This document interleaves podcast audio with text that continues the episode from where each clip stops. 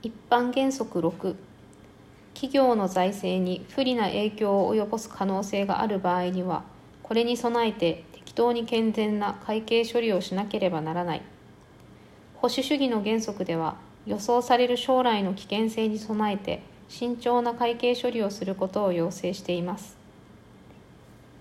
利益が多く計上されるほど、配当や税金の支払いなど、企業から現金が流出することになります。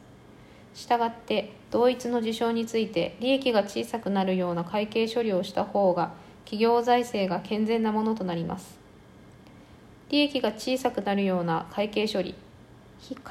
用が大きくなるような会計処理を適用したり、不確かな収益を計上しないようにすることは保守的な会計処理といえます。